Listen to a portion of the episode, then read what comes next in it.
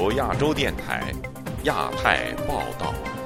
各位听众朋友好，今天是北京时间十二月二十七号星期三，我是韩青。这次节目的主要内容有：习近平高调纪念毛泽东，韶山聚集大量民众表达不满；财新网一篇社论下架，实事求是怎么就成了敏感事件？福州访民叶中拘留期间猝死的消息引发舆论关注。紧张关系升级，中国宣布对一家美国机构和两名个人实施制裁。台湾举行大选证监会，收听亚太报道。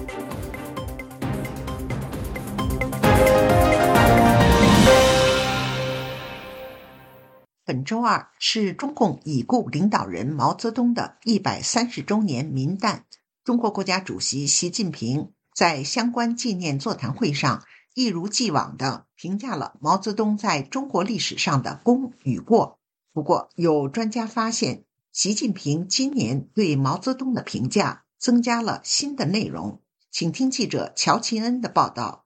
十二月二十六日是中共已故领导人毛泽东诞辰一百三十周年。中国国家主席习近平发表纪念讲话时，除了称毛泽东是彻底改变中国命运及国家面貌的马克思主义者。无产阶级革命家之外，还增加了两个新的评价，也就是中国社会主义现代化建设事业的伟大奠基人，以及解放压迫民族的伟大国际主义者。目前旅居美国、曾任职中共中央党校校刊《学习时报》的副编审邓玉文认为，习近平这番评价的落脚点是希望推出中国式现代化。就是由习近平领导的，等于就是我习近平，呃，那个继承了毛的这样一个开创的呃事业和研究他的一个方向，走到现在。纽约城市大学政治学教授夏明则认为，习近平的这番表述显示他把自己视为毛泽东路线的继承者。无论是把他的那个嗯政权的合法性，那么他的权威和他的目标，整个那个建制的就是这么一个规范呢。那么全部跟毛泽东的那个是进行就是百分之百的这么一个就是衔接，那么基本上就是说把那个改革开放的至少是三十年的这个发展过程呢，邓小平这边拨乱反正，那么然后还有继续那个要跟世界呃合流了，那么把这些东西全部基本上给那个剔除掉。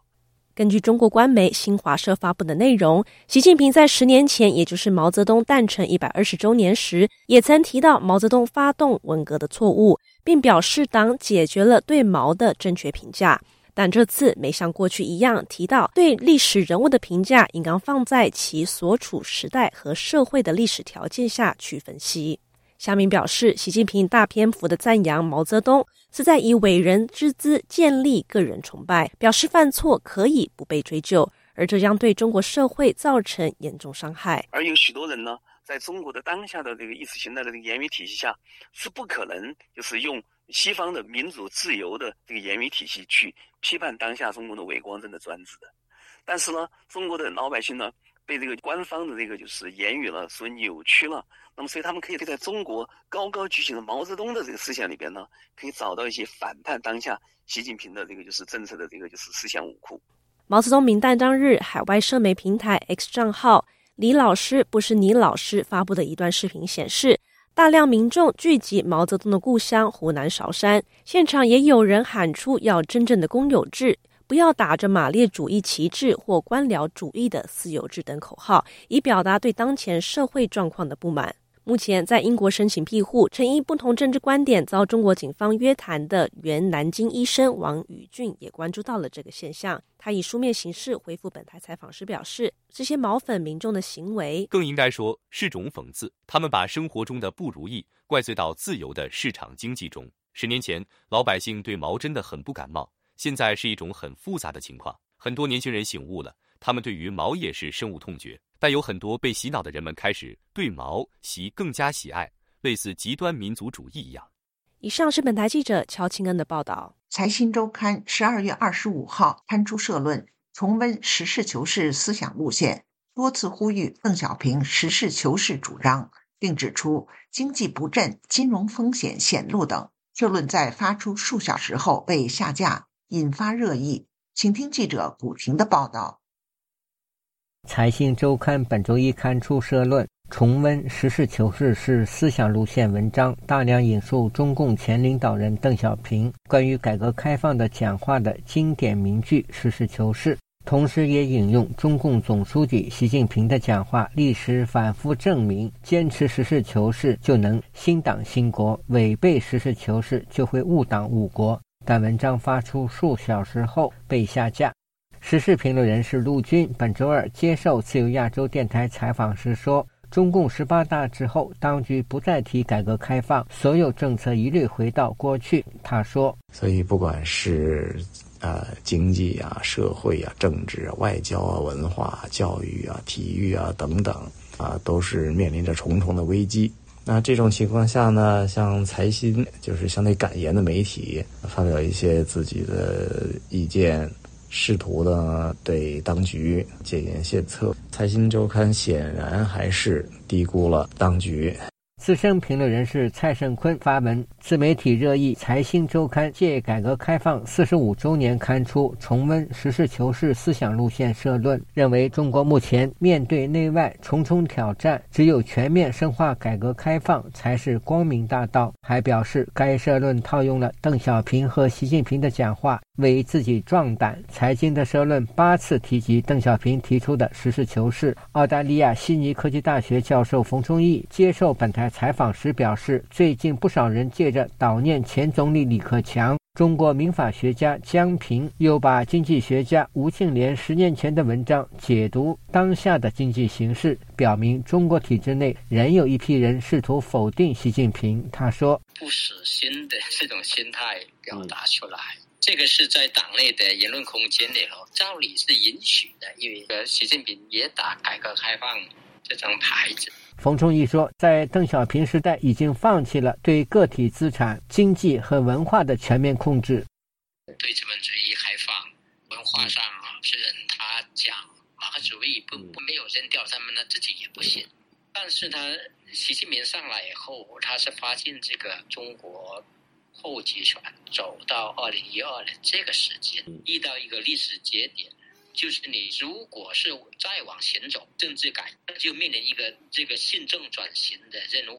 财新社论提到，文革期间国民经济濒临崩溃，官方仍然坚称形势大好，且越来越好，实则民生凋敝，贫穷落后。不仅与开发国家的差距越拉越大，而且被正在腾飞的周边国家和地区远远甩在后面。评论人士陆军说：“财新周刊以社论形式发表政治评论，有网易中央之嫌，因此遭到删除。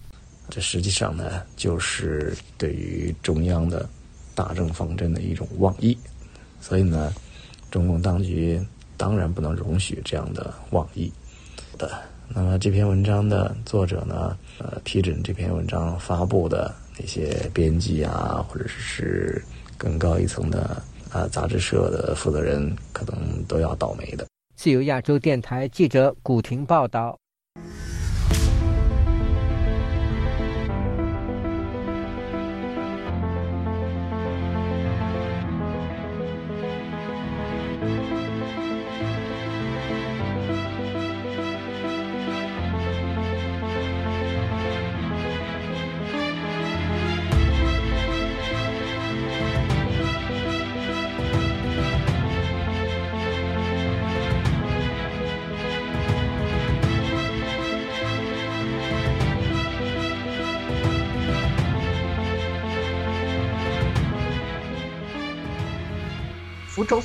叶忠在拘留期间暴毙的消息，至今尚未获得官方确认。今日家属对外披露，曾在殡仪馆目睹叶中的遗体，但遗体是否已被火化尚未明朗。福州两名公民因为关注事件，疑遭公安扣查，其中一人相信已被刑事拘留。请听记者高峰的报道。三个月前，叶中出席福州九幺二鞭炮案周年纪念饭局期间被国保带走，其后传出他在羁押期间暴毙。当时来自福州公安局的消息，叶忠是由于心梗疾病离世。维权网则引述家属表示，叶忠是在九月二十日在福州市刑侦大队被殴打致死。叶中患有白血病的妻子李美英与外界失联多时后，本月初从老家江西致电福州异议人士林厚琴。林厚琴引述李美英的话说，在返乡之前曾目睹，相信是丈夫的遗体。但李美英给我说，看到叶中尸体在殡仪馆，痛心不已。福州警方叫他去江西老家去生活，也通过江西警方顶住李美英。在那边也被他江西警方控制。李美英如果有在福州哈，因为死因都知道，这样这个公安机关好掩盖。林厚前接听叶中妻子来电当晚，福州公安上门把他带走协助调查。近期林厚前曾组织近百名访民致函地方和中央政府声援叶中夫妇。公安在行动中把有关材料扣查。我们电话被公安机关窃听，到那个晚上，福清市警方冲进来把我手机抢走，马上手铐铐起来，被他抓走。我那这个电话犯什么罪？帮别人写的材料，通通都被他拿走。几乎同一时间，福州、福清、龙田派出所三个单位的公安采取联合行动，把接听叶中妻子电话的另一公民何宗旺带走。第二天，何宗旺被带回家收拾衣服，并告诉家人将被扣留十五天。可是两个多星期过去，他至今仍未获释。异议人士陈光相信，何宗旺很有可能已遭刑事拘留。十五天行政拘留转为已经送到看守所了。按正常来讲，十八号带去，二十三号回来嘛。昨天二十五号都还没回来，我说完蛋了。我他去上卫生间，手铐不给他打开嘛，就是手铐是背铐的嘛。何中华身体还有病啊，腰颈椎好像有点问题，要吃药。二零一八年九月十二日，大批公民在福州市第一看守所迎接刑满获释的维权人士严先生。当局说有人放鞭炮，何宗旺等四人被以涉嫌寻衅滋事逮捕，其中何宗旺被判处四年有期徒刑。据了解。他去年出狱后，继续活跃于人权活动，对吧？因为政府想收买他，想维稳，对吧？给他多少钱啊？你不用参与这些，那他他又不听。本台先后致电福清市公安局与龙田派出所，电话均无人接听。有评论则认为，叶中被刑讯逼供致死的消息还有待官方证实。如果叶中确实死于疾病，当局更不应隐瞒真相。自由亚洲电台记者高峰香港报道：中国公安部二十二号通报，严厉打击整治网络谣言、违法犯罪活动，并且取得所谓成效。海外哈萨克维权组织披露，今年公安在百日打谣行动中，有三千多名哈萨克族年轻人被集中教育，其中五十人遭逮捕。哈萨克人还说，新疆伊犁额敏县的清真寺几乎被拆尽。请听记者古婷的报道。十二月二十二日，公安部举行新闻发布会，通报公安机关打击整治网络谣言、违法犯罪活动举措成效情况。公安部网络安全保卫局副局长石油介绍，今年四月到七日，公安机关开展了百日打谣行动，取得良好成效。不过，当局并未披露在百日打谣行动中有多少人被捕。哈萨克斯坦人权机构阿塔朱尔特志愿者组织创办人塞尔克坚本周二接受本台采访时披露，在网络严打行动中，新疆有约三千名哈萨克人因在网上转发视频和图片等所谓敏感图文，被警方集中教育。新疆各地三千多名哈萨克年轻人被集中教育，官方给他们进行不造谣、不传谣方面的教育。整个教育过程各个地方不同，伊犁、阿勒泰等地区更严格，刑事逮捕五十多人，行政处罚罚款两百多人，批评教育一千五百人，直到中间网站平台阻断删除失网报信息三万多多条，禁言违规账号两千余个。据中国公安部官员说，当前人工智能、视频合成等技术发展迅速。被不法分子用来一键生成虚假信息，极大降低了造谣门槛和成本，增加了管控难度。塞尔克坚说，在新疆被当局集中教育处罚的年轻人，只是传播了哈萨克斯坦知名作曲家、歌手思念其母亲被关押在教营的歌曲《边境线》，遭公安处罚。他的母亲二零一七年被新疆当局关押在集中。呃，这位呃歌手，他本身是伊犁哈萨克自治州新源县出生的。他很小的时候，他移民哈萨克斯坦。当时这位歌手他在哈萨克斯坦做的这位歌，他上面写的是边界线，这个歌的大概的意思就是这个边界线他思念他的老老家，可是他又去不了他的老家，他表达了他对他老家的思念之情。哈萨克居民努尔别克告诉本台，他的亲戚最近从伊犁家乡回来后说，伊犁当局正在拆清真寺。当时我嫂子到中国去去了一趟，他说我做在集中营的那那个哥哥，呃，给他说我们是中国警方点好的，不让我们出去的。然后我嫂子说，新疆塔城峨眉县清真寺都摧毁了，没有清真寺现在。呃，我们父母的坟墓上面放一个石头，石头上刻他们的名字，还有半半月亮，那些半月亮都关掉了。阿塔朱尔特志愿者组织负责人别克扎提告诉本台，近期该组织不断收到来自新疆哈萨克族友人的信息，新疆当局正在进行所谓的严打网络犯罪，不准少数民族在网上抱怨。他说：“国家的经济。”衰退了，文章谁写或说这种关于这种国家经济的话语，立刻就给他封号约谈，警告他不能说这些。刚毕业的那些年轻人找不到工作，这是事实。但是网络警察不让他们说这些这些话。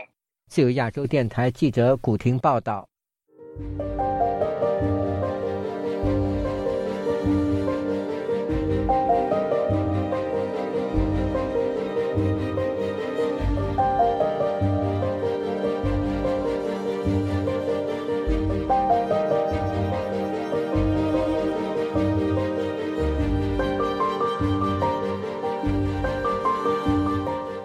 中国外交部周二宣布，针对一家美国公司和两名人权研究人员采取反制措施，这使美中之间涉及有关新疆强迫劳动问题的指控争端再次升级。与此同时，对于美国总统拜登签署2024财年国防授权法案，中方也表示强烈不满和坚决反对。请听记者凯迪的报道。中国外交部发言人毛宁在十二月二十六号举行的例行新闻发布会上表示，根据中国反外国制裁法，中方将对长期搜集涉疆敏感信息、为美方涉疆非法制裁提供依据的美国情报数据公司卡隆以及卡隆公司调查主任徐猛、前美高等国防研究中心研究员尼克尔·莫格雷特采取反制措施，禁止上述两人入境中国。并冻结卡隆公司和上述两人在中国境内的所有财产，禁止中国境内的组织、个人与其进行交易、合作等活动。不过，美国彭博社报道指出，这些举措在很大程度上仅具有象征意义。本月早些时候，美国制裁了两名中国官员，指控他们与侵犯新疆维族等少数民族群体的人权问题有关。此外，美国政府还在今年八月。将两家中国公司列入《防止强迫维吾尔人劳动法》的实体清单。上个月，美国总统拜登和中国国家主席习近平在旧金山举行会晤，并达成一些共识。不过，美中关系似乎并未因此而变得平顺。上周五，总统拜登签署了国会参众两院通过的2024财年国防授权法案，使其成为法律。该法案包括禁止联邦机构使用中国制造的无人机。以及持续支持台湾发展必要的防卫能力等。毛宁本周二回应称，中方对此表示强烈不满和坚决反对，并已向美方提出严正交涉。以上是自由亚洲电台记者凯迪华盛顿报道。中国财政部早前透露，今年会提前下达明年度的部分新增地方政府债务额度，保障地方融资需求。除了黑龙江省已发布可为明年融资需求申报工作外，多地已做好新一年度发地方债的部署。那么，如何从有关行动解读中国各地方政府的财政状况呢？请听记者陈子飞的报道。黑龙江省财政厅周一发通告表示，按财政部的要求，有关部门已展开明年融资需求申报的工作，并显示明年新增的一般和专项债券超过两百七十七亿元。同时，从中国证券信息网的资料显示，黑龙江省也安排在明年一月发行九点八亿元的债券。中国第一财经也有报道，江苏、河北、山西、海南等地已披露明年一季度第地方债券发行的计划。预计发债的规模超过两千两百亿元。安徽、甘肃、宁夏等地已组建二零零四到二零零六年政府债券承销团，为明年发债做好准备。报道引说，两个省的财政部人士消息，正在等候提前审批的发债额度下达。多名财税的专家均表示，要发挥债券资金稳投资、稳增长、补短板促消费的作用。明年新增的债券要在今年底下达。制造地方，中国从今年十月开始，以新增特殊融资的债券和增发一万亿元的国债，但二零二三年还没过去，各地的政府已经为明年发债做好准备。台湾东华大学新经济政策研究中心主任陈新松表示，显示之前所发的特殊债和国债远不够解决各个地方政府在年关之前要解决的资金不足困局。地方政府、地方融资平台问题很多，年底的时候。有一个做账的问题在，很明显的在年关之前啊，它就有一些流动性的危机在啊。等到它明年再来发的话，很多的地方的部分的问题啊，可能就没办法克服。它需要能够赶快取得资金啊。你不好再讲是说今年再加一个特别的发行一万个亿，而是说为了要刺激经济，提早部署，我用明年的额度给你提早下放，让地方政府可以提早去发。中国独立时评人郑旭光表示，财政部要提。提前批下明年地方债的额度，是要协助地方政府用新债换旧债，减轻债务的负担，可以增加资金流的同时，也可以降低因为经济危机引发的不稳定因素。前两天习近平开这个民主生活会，他提到要见事早，要眼睛要亮，行事要快。呃，就是不要非政治风险转化成政治风险，譬如闹工资，它就是非政治风险。中间喊习近平下台，那就是政治风险。年前提前下发安排，这个就是对一些非常困难的呃地区救地方之急，运转费用嘛，年底。之前你不能在这儿出现所谓的社会动荡问题。但经济学者施令表示，连江苏等相对富裕的地方政府也在等待提前发债，显示中国地方债务的问题已在扩散。靠发债来筹措财政资金的这条路啊，现在已经是一条老路了。给中国地方政府的一记财政鸦片，那么一发而不可收拾。把他手里的这个有形资产、无形资产全都卖光了之后，下一步中国政府再卖什么？恐怕呢，现在谁都回答不了这个问题。二零幺四年的话，如果说发债规模控制不好，这条老路呢，就可能会变成一条死路。他表示，地方政府要拖延地方债的暴雷，难以避免要向公务员开刀。就亚洲电台记者陈子飞报道。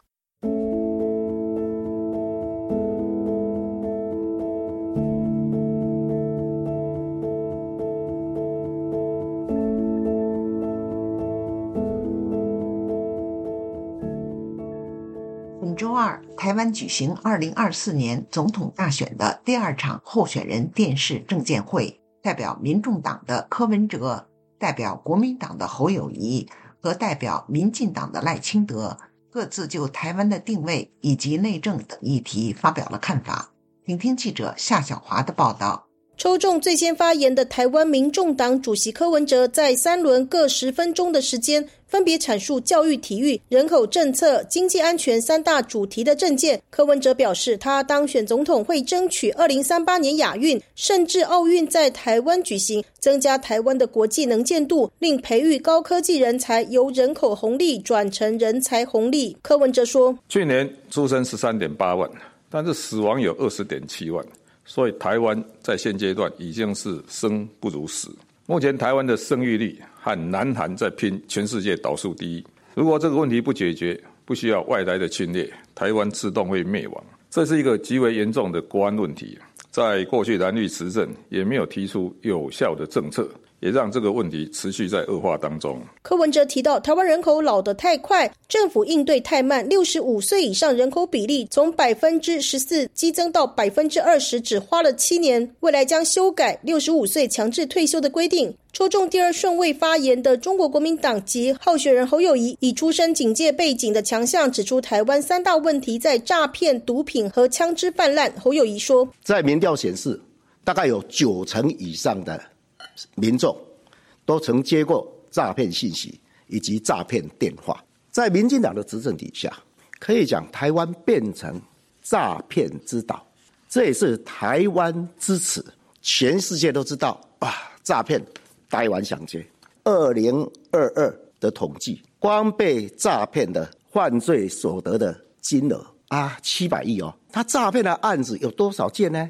三万件。逮捕的犯罪嫌疑人四万六千人，都创十五年新高。侯友谊痛批诈骗问题嚣张，民进党压制不了。未来如果他上台，一定加重罪行，并与两岸国际共同打击毒品、枪支进入校园和社会等问题。民主进步党及总统候选人赖清德指出，柯文哲的政见不是政府已经在做，就是他已经提出。赖清则在第三轮政见发表，痛批国民党对台湾带来三大祸害，包括死抱一个中国的神主牌，造成国家认同分歧，影响国内团结，以及黑金贿选等问题。赖清德说，过去国民党反共是要反攻大陆，消灭万恶共匪，解救大陆同胞，还曾带领国人打过古宁头战役、八二三炮战，曾经守护过中华民国，也守护过台湾。赖清德说，后来建国先生知道反攻无望，也因此推出了十大建设，禁用大量的台籍人士，并说出他在台湾居住了四十几年，他当然是台湾人，虽然他来自大陆，也是中国人。换句话说，他是走。落地生根这一条路，放弃了落叶归根呢？我们再看看现在国民党以马英九、赵少康、韩国瑜、朱立伦为首的国民党，不知如何落实蒋经国先生的路线，却反其道而行，不但不反共，而且亲共。嘴巴说要守护中华民国，但是呢，反对军购案，政治上又接受九二共识。中国对台湾进行威胁的时候，马英九为首的这些国民党人都不断的批判政府。批判台湾挑衅中国，我要让全国的民众来评评理：国民党对得起金国先生吗？自由亚洲电台记者谢小华台北报道。节目最后，我们再来关注一下最近发生的热点事件。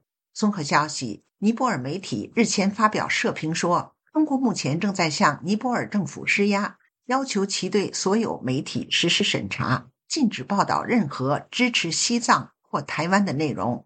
此前，尼泊尔当局迫于中方压力，已禁止官媒发布任何可能让北京感到不满的内容。综合消息，一份韩国官方报告显示，以今年四月为准，在中国就读本科、研究生或语言进修的韩国留学生共1.58万人，比一年前减少6.5%，相对于顶峰时期的2017年，则骤减78%。综合消息，据维权网报道，曾住在福建省福州市晋安区新店镇的归侨访民何关娇，被囚禁在福州市神康医院已快四年。他的姐姐圣诞期间连续两天到该精神病院给妹妹送生活用品，医院接收物品后仍拒绝她们姐妹见面。据何关娇的姐姐说。院方的理由是，这是福建省政府的决定，怕影响国家稳定。综合消息，美国贸易代表办公室周二宣布，把对三百五十二种已恢复豁免关税的中国进口商品和七十七种与新冠防疫相关商品的中国进口商品三零一条款关税豁免期，从今年十二月三十一号延至明年五月三十一号。听众朋友。自由亚洲电台的亚太报道节目到这里就播送完了，感谢您的收听，我是韩青，我们下次节目再会。